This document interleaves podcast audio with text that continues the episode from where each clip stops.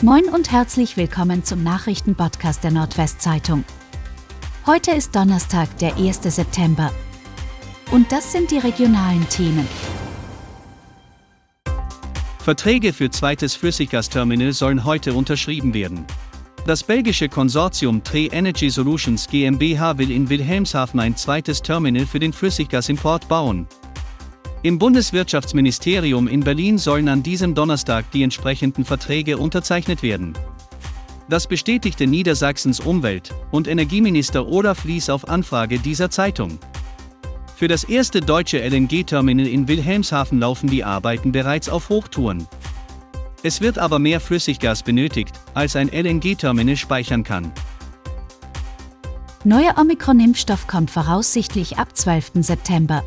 In Niedersachsen können sich Menschen voraussichtlich in 2 Wochen mit einem neuen Impfstoff gegen Corona impfen lassen. Der Impfstoff ist an die Omikron-Variante angepasst. Allerdings muss die EU-Arzneimittelagentur den Impfstoff noch freigeben.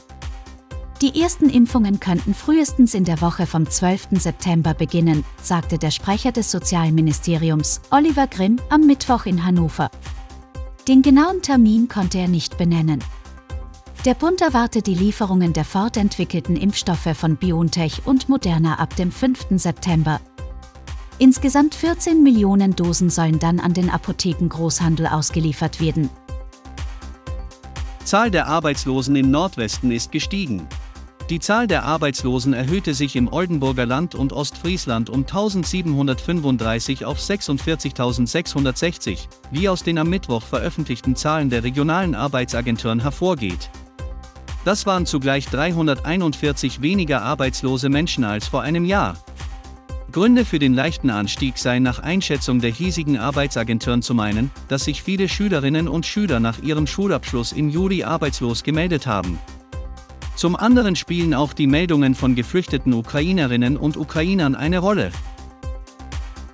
Alexanderstraße in Oldenburg für 3 Wochen gesperrt. Die Alexanderstraße in Oldenburg wird ab Montag, dem 5. September, für 3 Wochen für den gesamten Verkehr gesperrt. Das kündigten die Stadt und die Deutsche Bahn an. Auch zu Fuß und mit dem Fahrrad ist demnach kein Durchkommen möglich. Die angrenzenden Einmündungsbereiche zur Siebenbürger Straße und Feldstraße bleiben weiterhin für den Kfz-Verkehr gesperrt, zu Fuß und mit dem Rad können diese jedoch passiert werden.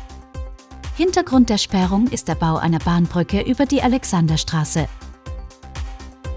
VfB Oldenburg holt Sohn von prominentem Trainer Hasenhüttl. Nach wochenlanger Suche hat der VfB Oldenburg am Donnerstag einen neuen Stürmer gefunden. Nach Informationen unserer Redaktion soll Patrick Hasenhüttl neuer Stürmer des Drittligisten werden. Der 25-jährige Österreicher steht kurz vor der Unterschrift, es sind nur noch letzte Details zu klären.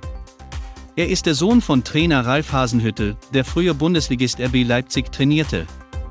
Hasenhüttl trainiert inzwischen den englischen Premier League Club FC Southampton. Eine offizielle Bestätigung des VfB über den Transfer steht noch aus. Offen ist deswegen, ob die Oldenburger den Angreifer fest verpflichten oder für eine Saison ausleihen. Und das waren die regionalen Themen des Tages. Bis morgen!